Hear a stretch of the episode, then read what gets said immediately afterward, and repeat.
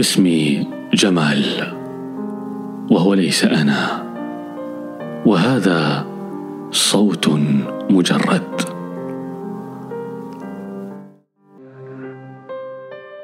إذا كنت تبحث عن شيء مفيد فلا تستمع إلى هذا الصوت لأنه ليس مفيدا. قد تجد الفائدة في أماكن أخرى يختارها عقلك ولكن في رحاب هذا الصوت لا يوجد ما هو مفيد. وما هو غير مفيد. لقد اعتدت أن تمارس حياتك على أساس الفائدة والمنفعة. تقرأ كتبا مفيدة. تختار الأصدقاء النافعين. تدرس التخصص الذي ينفعك. تتزوج الشخص الذي ستستفيد منه. وتربي ابنك لينفعك مستقبلا. تستمع للبرامج المفيدة. بل لعلك تبحث عن حب يتضمن منافع أخرى. حتى الحب تريد منه أن يكون مفيدا ونافعا. عندما تستمتع بوقتك بشيء غير مفيد يتسلل إلى قلبك شعور بالذنب رغم أنك كنت مستمتعا ومستغرقا. قد ينتابك شعور بالندم حيال الماضي الذي لم تستفد منه وهذا بالتأكيد لأنك لا تقبل حقيقة أنك هنا والآن. الحياة المبنية على المنفعة ليست حياة حقيقية. إنها تجربة غير أصيلة. لذلك فهي تعتمد في ازدهارها على الأشخاص والأشياء النافعة. إنها تقسم كل شيء إلى نافع وغير نافع. بعض الناس لا يحبون الصلاة لأنها تبدو غير نافعة بينما هناك من يصلي لأن بعد صلاته ثم منفعة مرتقبة. معظم هؤلاء في طريقهم ليتوقفوا عن إقامة الصلاة أيضا أو تحويلها إلى شيء هامشي لأنهم سيكتشفوا أنها غير نافعة. طالما أنك تستمع إلى هذا الصوت فأنت لست بنكا. ولا مشروعا تجاري. أنت إنسان إنسان الله. لذلك فإنه من المعيب أن تقضي وقتك بحثا عن الأشياء النافعة نابذا إنسانيتك وراء ظهرك. فقط لأن الإنسانية أمر غير مفيد. إن فعل الخير والعطاء فعل لا طائل منه على مقياس المنفعة. عندما تساعد أحدهم فأنت لا تستفيد شيئا. ربما ينتفع الآخر منك ولكن أنت لم تستفد شيئا بل بل خسرت شيئا من وقتك ومالك. لهذا فإن الأنا تتدارك الأمر وتدفع بفكرة المنفعة حتى في عمق ما هو إلهي فتجذبك للتفكير في الخير القادم.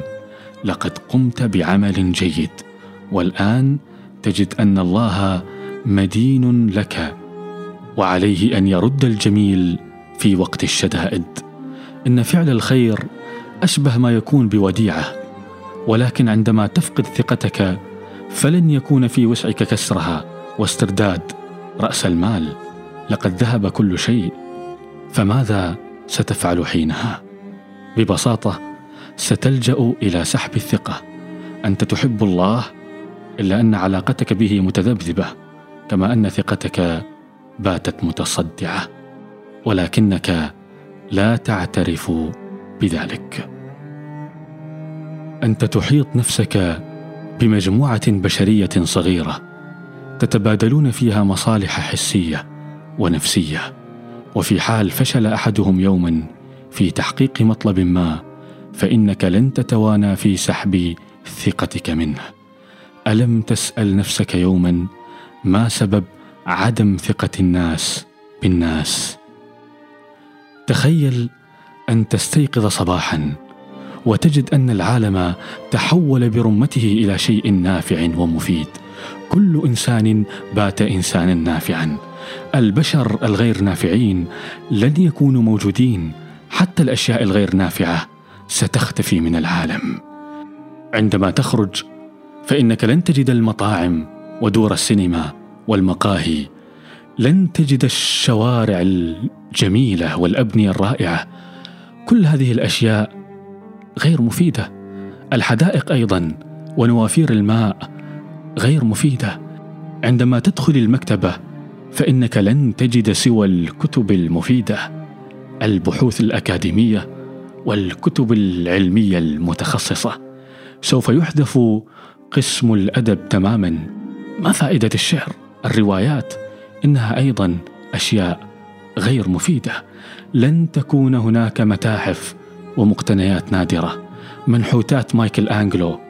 لوحات دافنشي ستختفي لأنها غير مفيدة.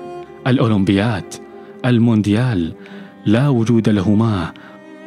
ماذا عن نتفليكس؟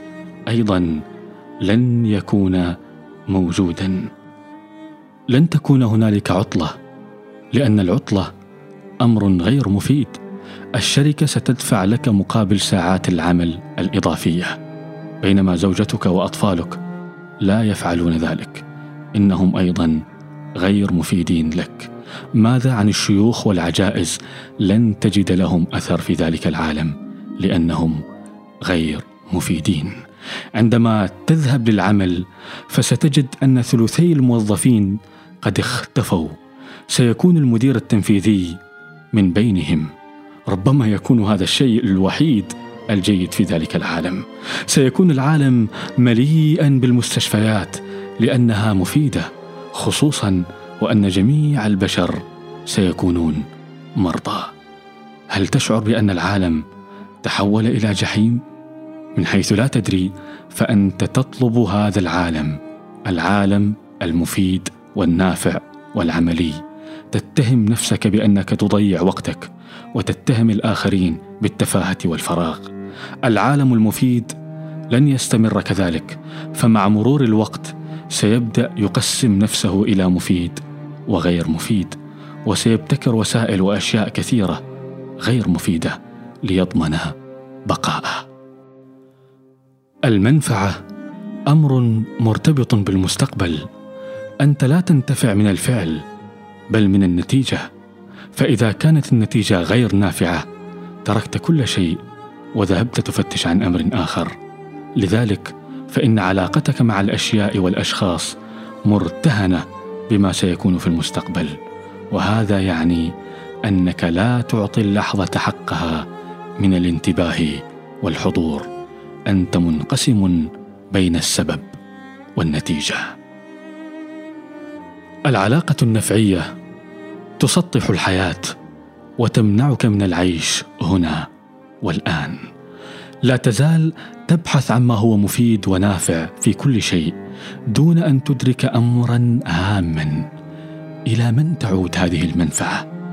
إن كل المنافع لا تعود إليك. لا تعود إلى حقيقتك الفطرية لأنك من حيث الحقيقة أنت مكتمل ولا ينقصك شيء. إن كل المنافع مهما بدت عميقة فإنها تبقى منافع شخصية. ثم إن كثيرا من المنافع ليست حقيقية ابدا ثم مواقف قد تتخذها لا تفيدك بقدر ما تضرك.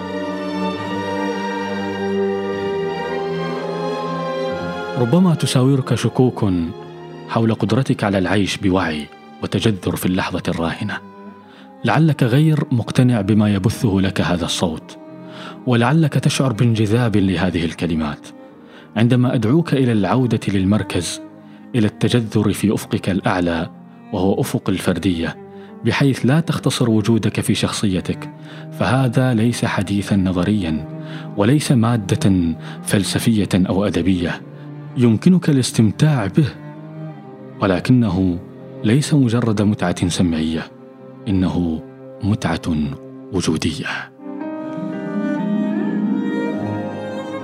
عندما تقول سأعود لمركز وجودي فهذا يعني أن عقلك يقنعك بأن مركزك ليس الآن بل بعد قيامك بأمر ما ربما يوهمك بأن الأمر يتطلب طقوسا خاصة ما يدفعك لتأجيل الحياة وهو أيضا قرار نابع من الانا هي من تفتعل شعورك الوهمي بأنك غير مستعد للحضور والوعي والحياة مما يفاقم حالة الشتات والاستياء التي تحجبك عن المركز. المركز دائما هنا والآن. فلا تحاول أن تعود إليه فلطالما كنت فيه ولكنك لا تنتبه. العودة للمركز هو مجرد انتباهك للحظة. يمكنك مراقبة نفسك الشعور بنبضات قلبك. أنت حي دون أن يقرر عقلك كما أنك لا تحتاج لأن تقوم بشيء لتكون حيا. لتكون في مركزك. أنت هنا والآن. عندما تقول سأعود للمركز فأنت لا شعوريا تقفز إلى الخارج وينتابك شعور متضارب. يقفز العقل من جديد ليقول لك عليك القيام بفعل محدد لتصل للحالة. وبهذا تقتنع بإرجاء حضورك ريثما تصل إلى الذات في حين أنك الذات. ولا يمكن أن تكون غير ذلك. ما يمنعك من الحضور هي كلمة ولكن عندما تستغرق في ذاتك يقفز العقل ليقول لك ولكن ولكن هناك أمر هام غدا يجب أن تقلق بشأنه. ولكن ماذا بشأن أمس؟ ولكن كيف أسامحه بهذه البساطة؟ لقد أهانني. ولكن كيف لي أن أثق به من جديد؟ ولكن لا جدوى من فعل كل هذا. ولكن ماذا سأستفيد لو فعلت هذا؟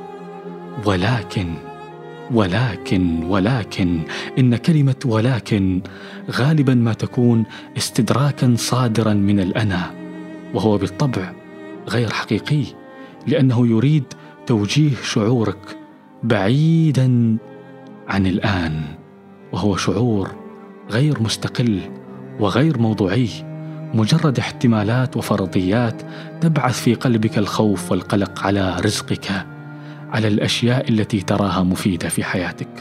لاحظ عندما تمنعك ولكن من أن تسامح احدا ما إن الأمر واضح لا يوجد ألم ولكن الأنا تستغل المعاناة لتبقى فتطلب رد اعتبار. لاحظ كيف أنك تجد في اعتذار الآخر شيئا مفيدا. إذا قفز العقل فاسمح له بالسؤال دون أن تنفعل معه. كن طرفا ثالثا وراقب. يمكنك الانتباه الآن وأنت تستمع الي فقط لاحظ أنفاسك وانسحب من تفكيرك ببطء. ستشعر بحالة من المقاومة الداخلية. دعها تمر.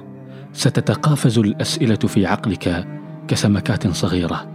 اتركها تفعل ما تشاء. فقط راقبها.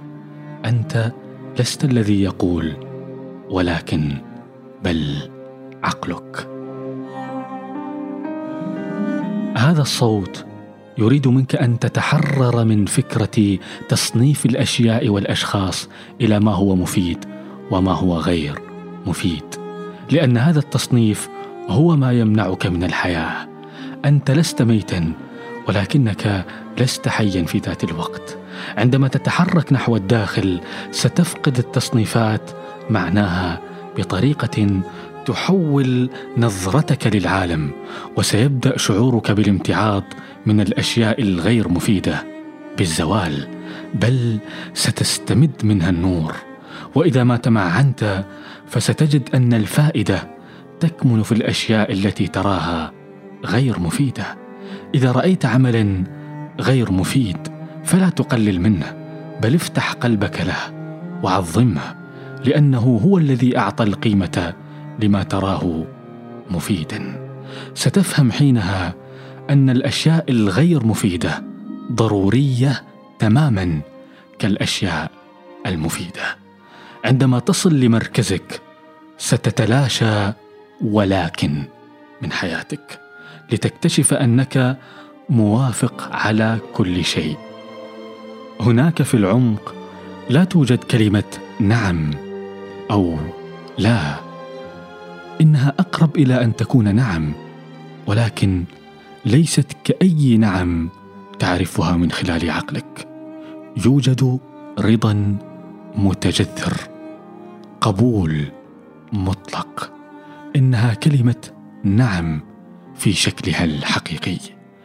أنت تقف هناك وتراقب الحياة دون رغبة في تغيير شيء.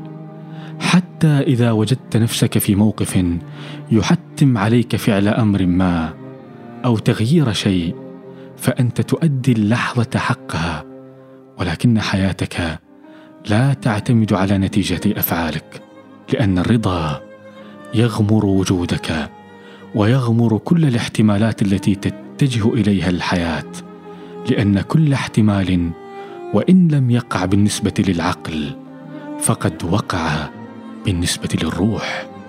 وبهذا تكون النتيجة قد سبقت السبب.